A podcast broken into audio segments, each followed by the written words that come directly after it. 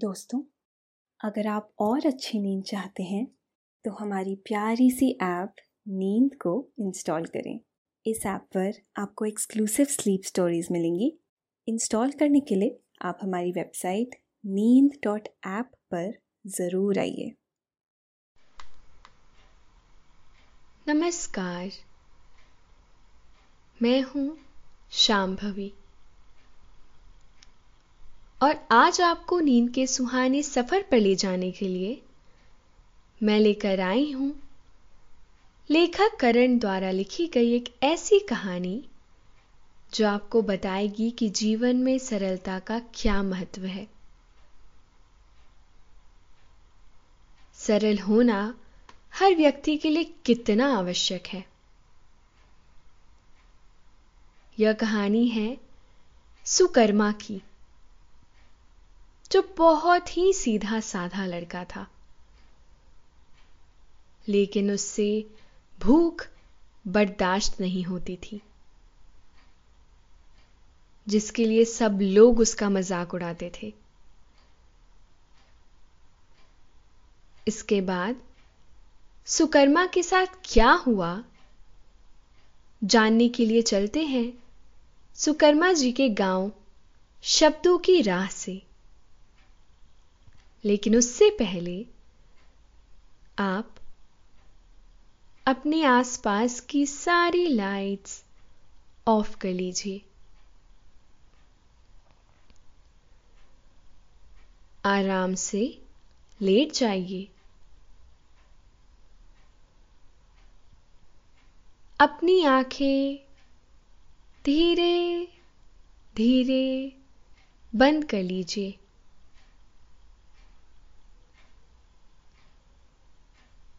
अब थोड़ा सा अपने शरीर को आराम दीजिए।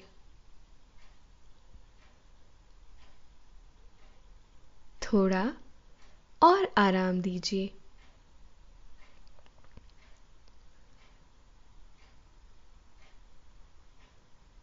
अपने शरीर को बिल्कुल ढीला छोड़ दीजिए। कोई टेंशन नहीं, कोई तनाव नहीं। अपने दिमाग में चल रहे सभी विचारों को, चिंताओं को त्याग दीजिए।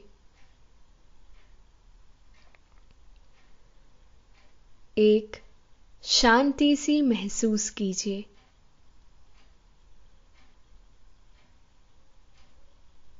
सारी नेगेटिव, सारी पॉजिटिव विचारों को धीरे धीरे निकाल दीजिए।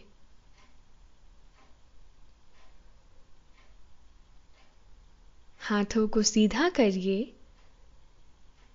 और अपनी कमर के साइड में रख लीजिए।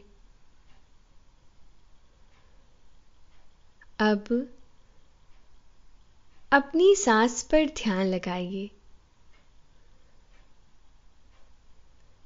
इसको धीमे या तेज नहीं करना है, बस ध्यान देना है कि कैसे वो आपके नाक, गले में होते हुए फेफड़ों में आ रही है। और आपके फेफड़े फूल रहे हैं।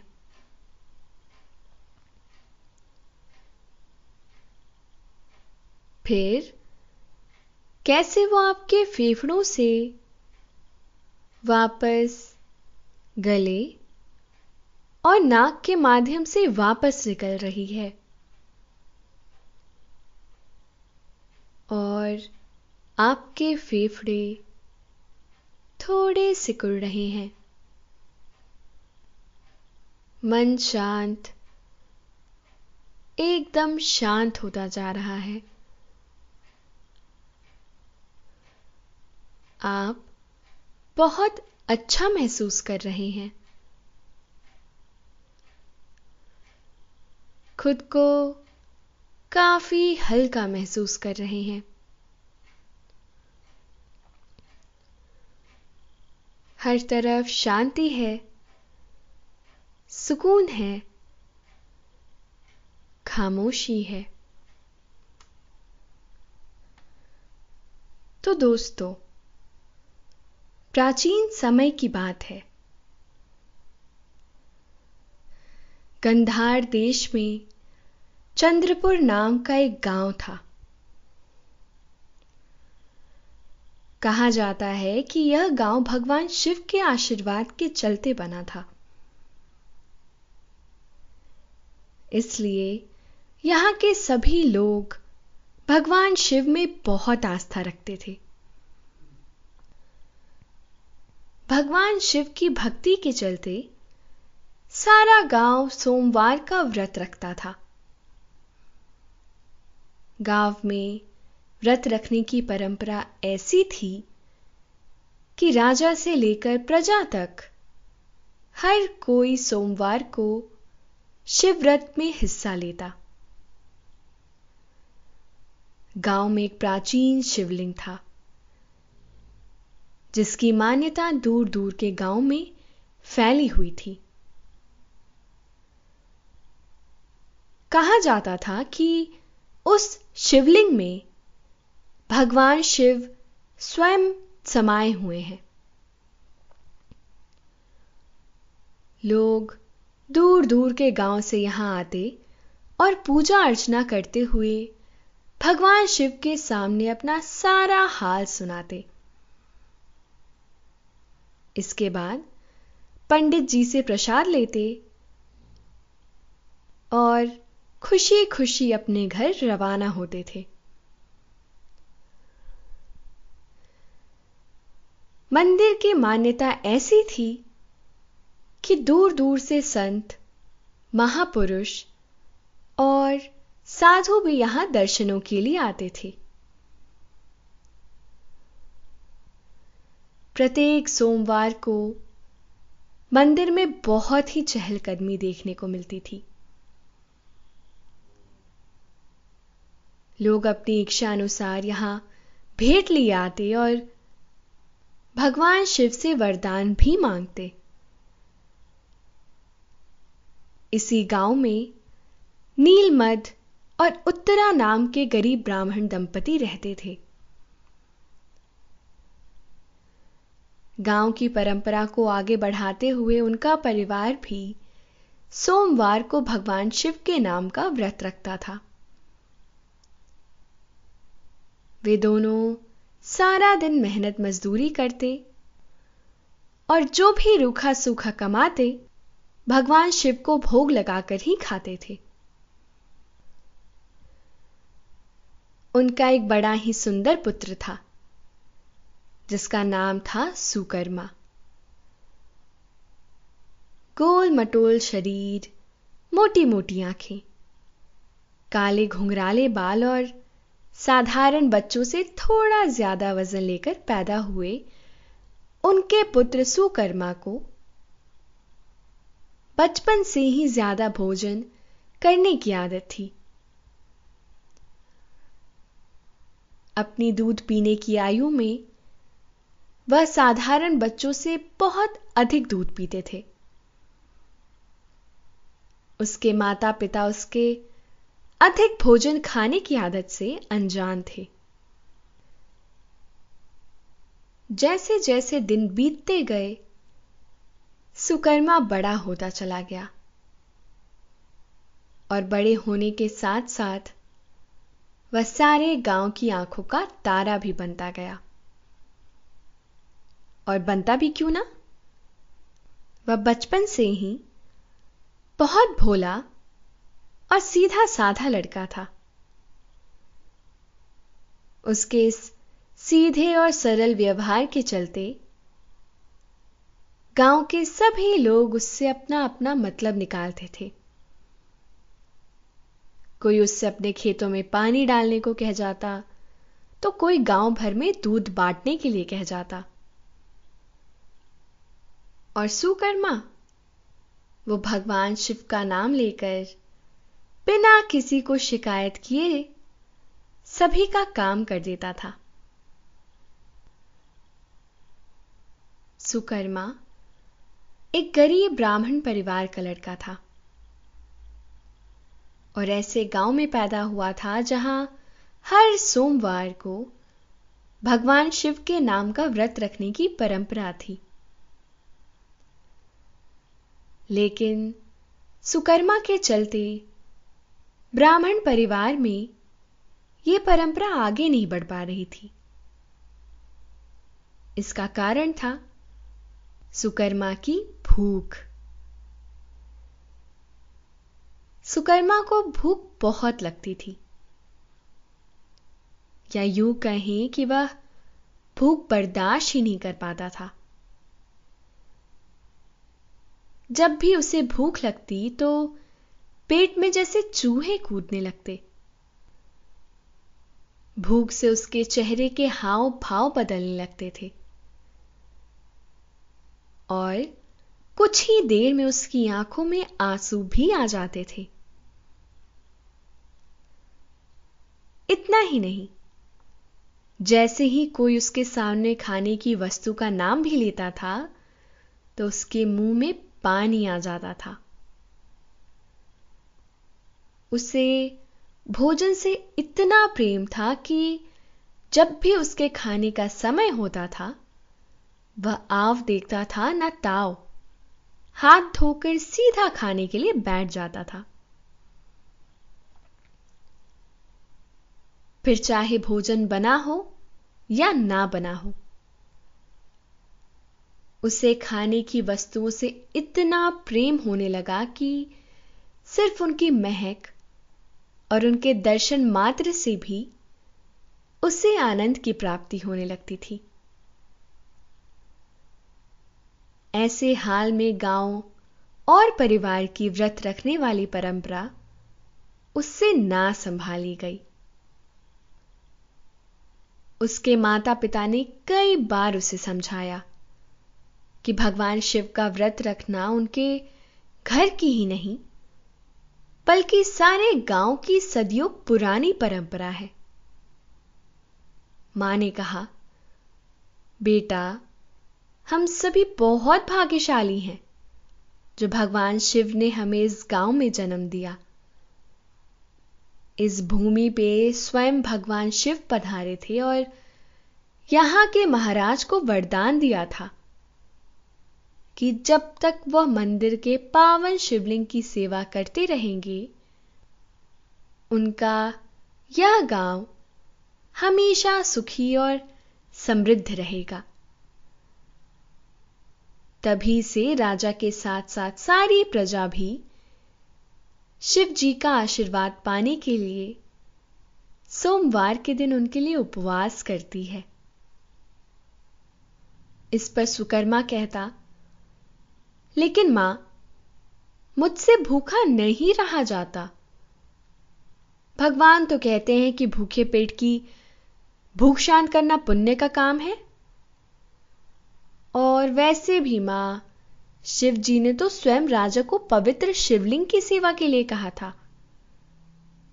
बाकी लोग तो भगवान से कुछ ना कुछ मांगने के लिए भी पवित्र सोमवार का व्रत रखते हैं। इतना सुनकर ही मां ने कहा, अच्छा, तुम ये कैसे कह सकते हो? सुकर्मा ने बताया कि अरे मां, जब मैं मंदिर प्रसाद लेने गया था तो मैंने छुपकर पंडित जी की आवाज को सुना था। वो पवित्र शिवलिंग से कह रहे थे कि प्रभु, मैं इसी तरह आपके व्रत का पालन करूंगा और आप मुझ पर इसी तरह कृपा करते रहिएगा। मां, ये तो गलत है ना? प्रेम और भक्ति तो निस्वार्थ होनी चाहिए, इनमें तो स्वार्थ का कोई स्थान नहीं होता। सुकर्मा की इस तरह की बातें सुनकर मां उसके तथ्यों के आगे खुद को असहाय महसूस करती है और प्रार्थना करती हैं, भोलेनाथ, इस भूले पर भी अपनी कृपा बनाए रखना। ऐसा नहीं था कि सुकर्मा हमेशा खुद ही भोजन करता था, उसे दूसरों को भोजन करवाना भी उतना ही पसंद था जितना कि खुद भोजन खाना। जब भी वह रास्ते में कोई गरीब या मजबूर भूखा भिखारी या मांगने वाले को देखता तो उसका पेट पालने के लिए हर संभव प्रयास करता। अगर कहीं से खाने का इंतजाम हो जाता था तो ठीक, नहीं तो जंगल में जाकर आम या अमरूद के पेड़ों पर लगे फलों से उन मजबूर मांगने वालों के लिए फल लाता और उनका पेट भरता। हालांकि इस जद्दोजहद में वह अपने लिए भी कई फल बचा लेता, लेकिन जरूरतमंदों के पेट की भूख भी शांत कराता था। इसके लिए उसे गरीब मजबूर बुजुर्गों से खूब प्रेम और आशीर्वाद प्राप्त होता। वह थोड़ा और बड़ा हुआ तो उसके माता पिता को समझते जरा भी समय नहीं लगा कि उनका पुत्र सुकर्मा बिल्कुल भी भूखा नहीं रह सकता है।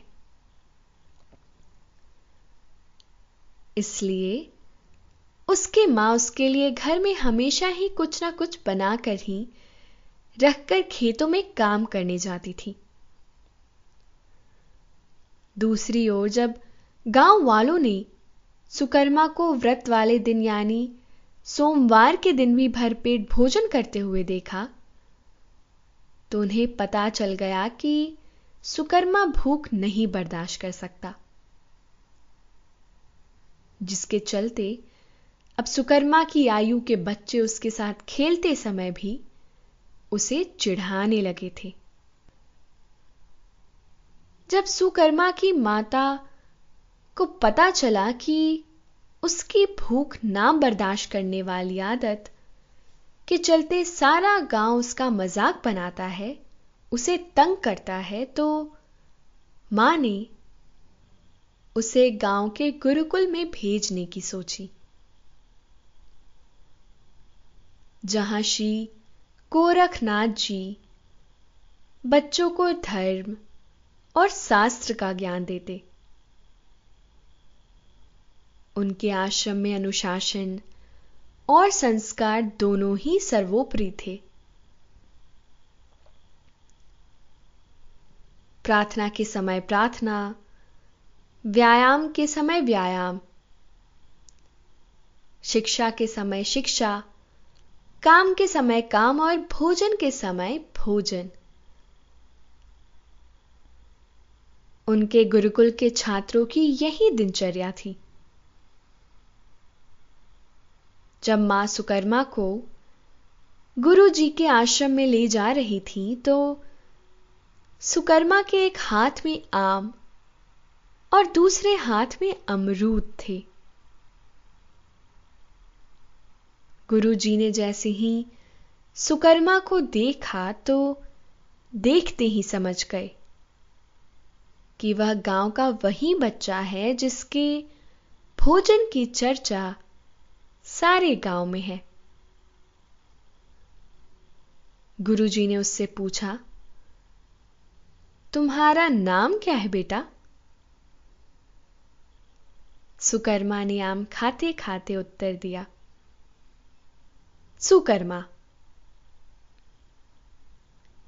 गुरुजी ने पूछा, बता सकते हो कि संसार में सबसे अधिक आवश्यकता किस वस्तु की है? सुकर्मा ने उत्तर दिया, मुनिवर, भगवान शिव द्वारा बनाई गई हर वस्तु ही इस संसार में अति आवश्यक है। किसी के लिए कुछ आवश्यक है तो किसी के लिए कुछ और। जैसे शेर के लिए बकरी आवश्यक है और बकरी के लिए घास, ऋषियों के लिए भक्ति और ज्ञान आवश्यक है और योद्धाओं के लिए शस्त्र। आपके लिए नवीन ज्ञान अर्जित करना आवश्यक है और मेरे लिए यह आम और यह अमरूद। सुकर्मा की बात सुनकर गुरुजी मुस्कुरा उठे और हंसते हुए कहने लगे, इस संसार में उससे भी अधिक है सरल होना। जो सरल होता है उसे हर कोई समझ सकता है और जो कठिन होता है उसे समझना मुश्किल होता है। अरे हां, यह तो मैंने सोचा ही नहीं। आम और अमरूद सरल है, इसीलिए उन्हें पेड़ों से तोड़ना भी सरल है। लेकिन खजूर खजूर सरल नहीं है, इसीलिए उसे खाना भी कठिन है। यह बात सुनकर गुरुजी फिर से हंसने लगे। इसके बाद सुकर्मा की मां उसे गुरुजी के आश्रम में छोड़ते हुए चली गई। वह मन ही मन भगवान शिव से प्रार्थना कर रही थी कि हे भोलेनाथ, मेरे भोले सुकर्मा पर कृपा करना।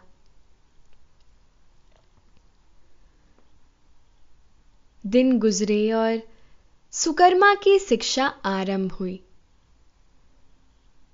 इस नई दिनचर्या के हिसाब में खुद को ढालने के लिए सुकर्मा को कुछ दिन तो बहुत परेशानी हुई, लेकिन बाद में उसे आदत पड़ गई। वह गुरुजी से सिखाए हुए सभी श्लोक याद रखता, हर आज्ञा का पालन भी करता, समय पर उठता, पूजा पाठ करता, शस्त्र शास्त्र का ज्ञान भी लेता और फिर जी भर के भोजन भी करता। वह बहुत खुश था क्योंकि यहां कोई नहीं था जो भोजन के लिए उसे खाने से मना करता। समय गुजरा और सोमवार के व्रत का दिन आया। आज सुकर्मा सुबह से ही घबराया हुआ था। वह सोच रहा था कि वह व्रत कैसे रखेगा। सो उसने गुरुजी को पहले ही अपनी कमजोरी बता दी। उसने कहा, गुरुजी मुझे क्षमा करें, लेकिन मैं व्रत नहीं रख सकता क्योंकि मुझसे भूखा नहीं रहा जाता। मेरी इसी कमजोरी के चलते गांव के सभी लोग मुझे तंग करते थे और इसी वजह के चलते मां भी मुझे आपके पास यहां आश्रम में छोड़ आई, ताकि ज्ञान के साथ साथ मुझे व्रत रखने की भी शिक्षा भी मिल सके। लेकिन गुरुजी, मैं भोजन के बिना नहीं रह सकता। गुरुजी मुस्कुरा कर बोले, पुत्र, बस इतनी सी बात। यह तो महादेव की इच्छा पर निर्भर करता है कि कौन व्रत रखेगा और कौन नहीं। यदि तुम व्रत नहीं रख सकते हो तो कोई बात नहीं, तुम भर पेट भोजन खाओ और अपना कार्य समय पर करो। लेकिन गुरुजी कहते कहते रुक गए। लेकिन क्या गुरुजी? सुकर्मा ने विनम्रता से पूछा। लेकिन आज तो आश्रम में साथ साथ सभी विद्यार्थियों का व्रत है, इसलिए आश्रम में आज भोजन नहीं बनेगा। अगर तुम्हें भोजन खाना ही है तो तुम्हें अपने लिए भोजन स्वयं तैयार करना पड़ेगा, वो भी नदी के पार जाकर। तुम यहां से राशन आदि ले जाना और नदी के पार भोजन बनाकर जी भर के खाना। और हां, एक बात का खास ध्यान रखना, भोजन करने से पहले महादेव को भोग जरूर लगा देना। गुरुजी ने उसे समझाते हुए कहा। सुकर्मा गुरुजी की बात सुनकर सुकर्मा गुरुजी की बात सुनकर बहुत प्रसन्न हो गया और आश्रम के नियम अनुसार ही कार्य करने में लग गया। चूंकि आज सभी का व्रत था, इसलिए आश्रम में भोजन नहीं बना, जिसके चलते सुकर्मा को सारा दिन भूखा रहकर ही गुजारना पड़ा। लेकिन उसके दिल में इस बात की ज्यादा खुशी थी कि उसे शाम को ढेर सारा भोजन खाने को मिलेगा। सो जैसे तैसे उसने सारा दिन गुजारा और जैसे ही सूर्यदेव अस्त होने के लिए समुद्र के गर्भ में धारण होने के लिए निकले, सुकर्मा ने भी गुरुजी से आज्ञा ली और खाने की सामग्री, बर्तन आदि लेकर नदी पार करने के लिए कश्ती में सवार हो गया। मन में खाने की चाह के चलते उसने कब नदी पार की उसे पता ही नहीं चला।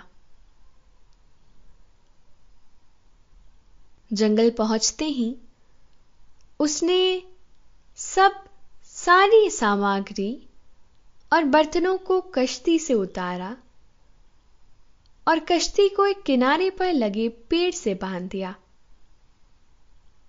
फिर उसने यहां वहां से पहले पत्थर इकट्ठे किए, फिर लकड़ियां और सूखे पत्ते।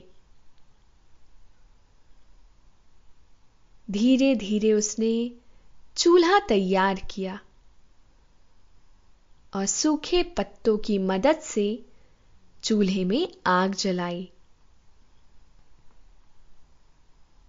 इसके बाद धीरे धीरे मीठी मीठी आग के सेक पर खाना तैयार होने लगा। उसका मन बहुत प्रसन्न था क्योंकि उसने अपने लिए ढेर सारा खाना बनाया था। अकेले सुकर्मा ने अपने लिए दो लोगों का खाना तैयार किया था।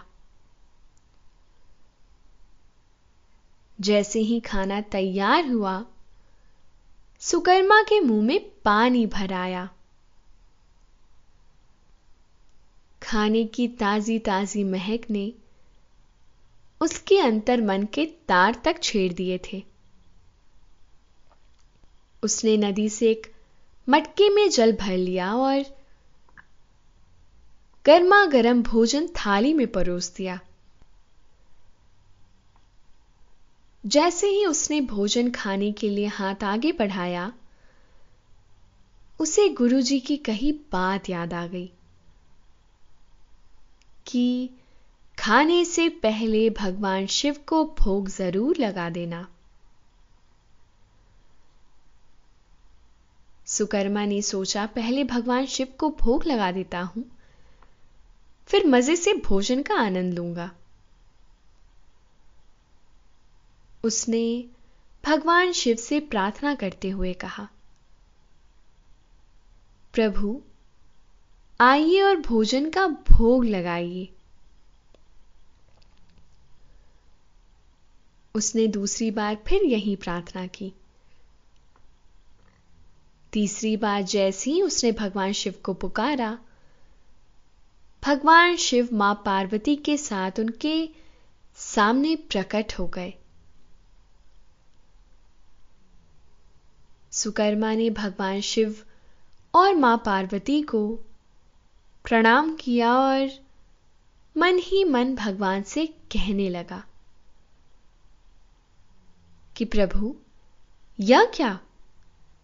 मैंने तो केवल आपको ही निमंत्रण दिया था, लेकिन आप मां पार्वती को भी लेकर आ गए। यदि आपको उन्हें लेकर आना ही था तो मुझे पहले ही बता देते। जहां मैंने आपके लिए भी भोजन तैयार किया, मैं उनके लिए भी कर देता।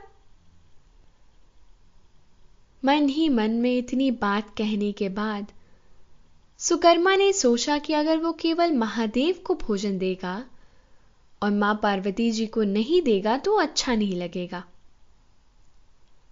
इसलिए उनसे अपने हिस्से का भोजन मिलाकर मां पार्वती और महादेव जी को भोजन करवा दिया। भक्त के हाथों भोजन ग्रहण कर भगवान बहुत प्रसन्न हुए, लेकिन उस रात सुकर्मा को बिना भोजन किए ही रात गुजारनी पड़ी। सुबह जैसे ही वह आश्रम पहुंचा तो गुस्से के मारे किसी से कुछ नहीं कहा। धीरे धीरे दिन बीतते चले गए और अगले सप्ताह फिर सोमवार आया और गुरुजी ने उसे फिर नदी पार करके अपना भोजन स्वयं पकाकर खाने की सलाह दी। सुकर्मा पिछले सप्ताह का हाल जानता था कि किस तरह उसे भूखे ही सोना पड़ा था, इसलिए जैसे ही उसे गुरुजी ने कहा कि भोजन करने से पहले महादेव को भोग लगाना ना भूलना, उसने तुरंत गुरुजी से कहा कि महाराज, इस बार थोड़ी अधिक भोजन सामग्री दे दीजिए। पिछली बार भोजन खाने से पहले मैंने भगवान शिव को भोजन करने के लिए कहा था, लेकिन वो अपने साथ मां पार्वती जी को भी लेकर आ गए थे। उन्हें भोजन खिलाने के चलते मुझे भूखा ही सोना पड़ा था। गुरुजी को लगा कि इस नादान को अधिक भोजन करने की आदत है, शायद अधिक भोजन सामग्री मांगने में इसे संकोच हो रहा है, इसलिए भगवान के नाम पर मांग रहा है। गुरुजी मुस्कुराए और उसे इस बार पहले से ज्यादा भोजन दे दिया। सुकर्मा ने फिर भोजन सामग्री और बर्तनों को उठाया और नदी पार करने के लिए कश्ती में सवार हो गया। सुबह का भूखा सुकर्मा इस बार नई उम्मीद से भोजन पकाने में लगा था। वह मन ही मन सोच रहा था कि इस बार अपने साथ साथ भगवान शिव और मां पार्वती जी के लिए भी भोजन तैयार करूंगा और उनके साथ मिलकर खाऊंगा। धीरे धीरे मीठे मीठे सेक पर भोजन तैयार हुआ। इस बार उसने पहले ही तीन थालियां सजाकर रख ली और खाने से पहले भगवान शिव और मां पार्वती जी से प्रार्थना की कि हे प्रभु, आइए और भोग लगाइए। उसने जैसे ही प्रार्थना की, भगवान शिव प्रकट हो गए। लेकिन ये क्या? इस बार भी भगवान शिव को देखकर सुकर्मा उदास हो गया, क्योंकि भगवान इस बार मां पार्वती जी के साथ साथ अपने पुत्र भगवान गणेश जी को भी साथ ले आए थे। उसने मन ही मन सोचा कि वह भगवान शिव को इस बार शिकायत कर ही देगा कि प्रभु, आपको पहले सूचित करना चाहिए था कि कितने लोगों का भोजन तैयार करना है।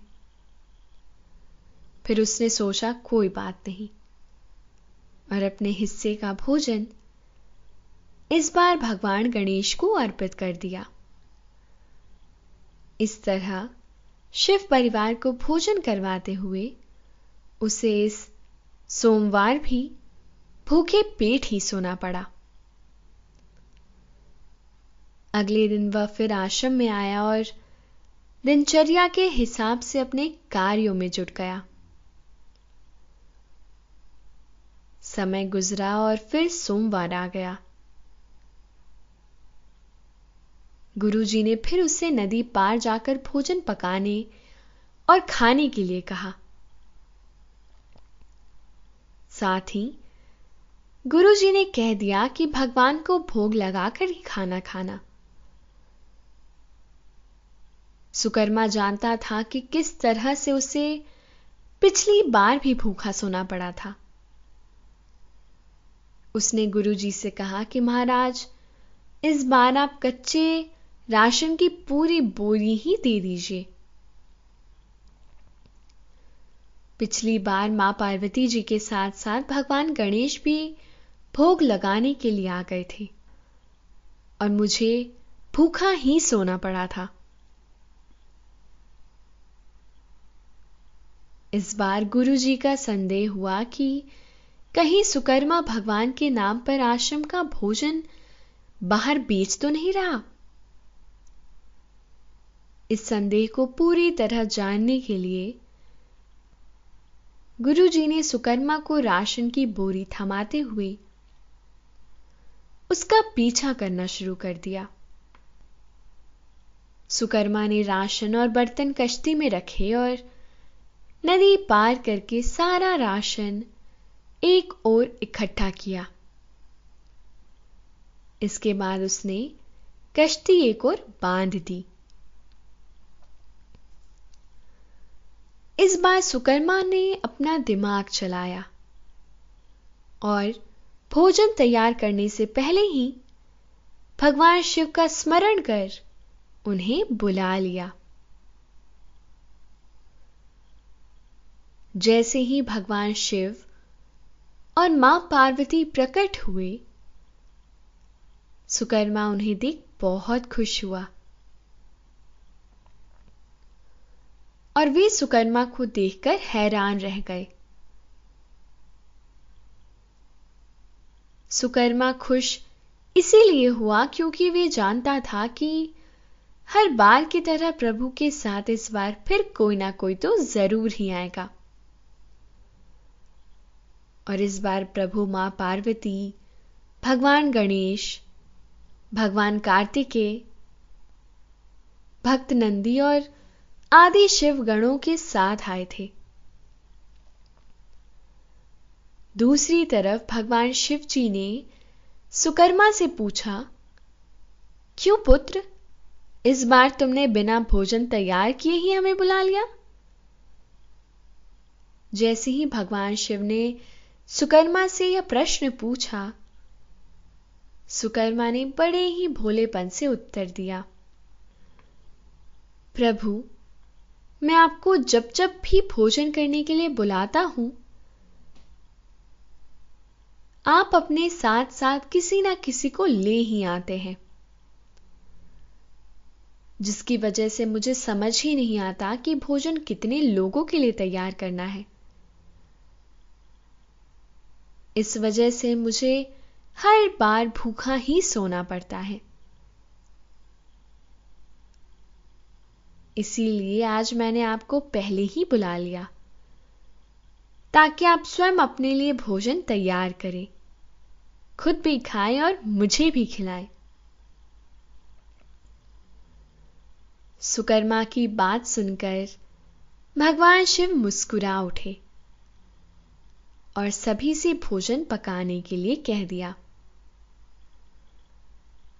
कुछ गण नदी से पानी लाने चले गए और मां पार्वती जी भोजन पकाने में व्यस्त हो गई। भगवान गणेश और शिवजी सब्जी काटने लग गए और नंदी महाराज बाकी सभी का हाथ बटाने में लग गए। सुकर्मा बहुत खुश हो रहा है। गुरुजी सब कुछ देख रहे थे। उन्हें सुकर्मा के अलावा कोई नहीं दिख रहा था। उन्होंने सुकर्मा से कहा, बेटा तुम किससे बात कर रहे हो? यहां तो कोई नहीं है। गुरुजी की बात सुनकर सुकर्मा परेशान हो गया और उसने भगवान शिव से पूछा, प्रभु आप गुरुजी को क्यों नहीं दिखाई दे रहे? गुरुजी तो बहुत ज्ञानी है। मुझे जो कुछ भी सिखाया है गुरुजी ने ही सिखाया है। तब भगवान शिव कहते हैं कि सुकर्मा तुम बहुत सरल हो, इसीलिए हम तुम्हें सरलता से नजर आ रहे हैं। लेकिन गुरुजी ऐसे नहीं हैं। सुकर्मा ने गुरुजी को भगवान की सारी बात सुना दी। इतना सुनकर ही गुरुजी सुकर्मा के चरणों में गिर गए और कहने लगे, सुकर्मा तुम्हारी मुझ पर बहुत कृपा होगी यदि तुम मुझे भगवान शिव के दर्शन करवा दो।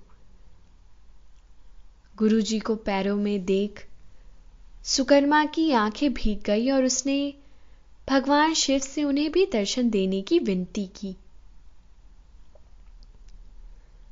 भगवान ने सुकर्मा की प्रार्थना का मान बढ़ाया और गुरुजी को भी दर्शन दिए। इस प्रकार सुकर्मा के साथ साथ गुरुजी को भी ज्ञात हो गया कि जीवन में सरल होना कितना आवश्यक है। आपने यह कहानी सुनी, अब आप काफी अच्छा महसूस कर रहे हैं और आपको नींद आ रही है। निंदिया रानी धीरे धीरे आपको सुला रही है। आपकी आंखें भारी हो रही हैं। आप नींद की आगोश में समाते चले जा रहे हैं। समाते चले जा रहे हैं। शुभ रात्रि।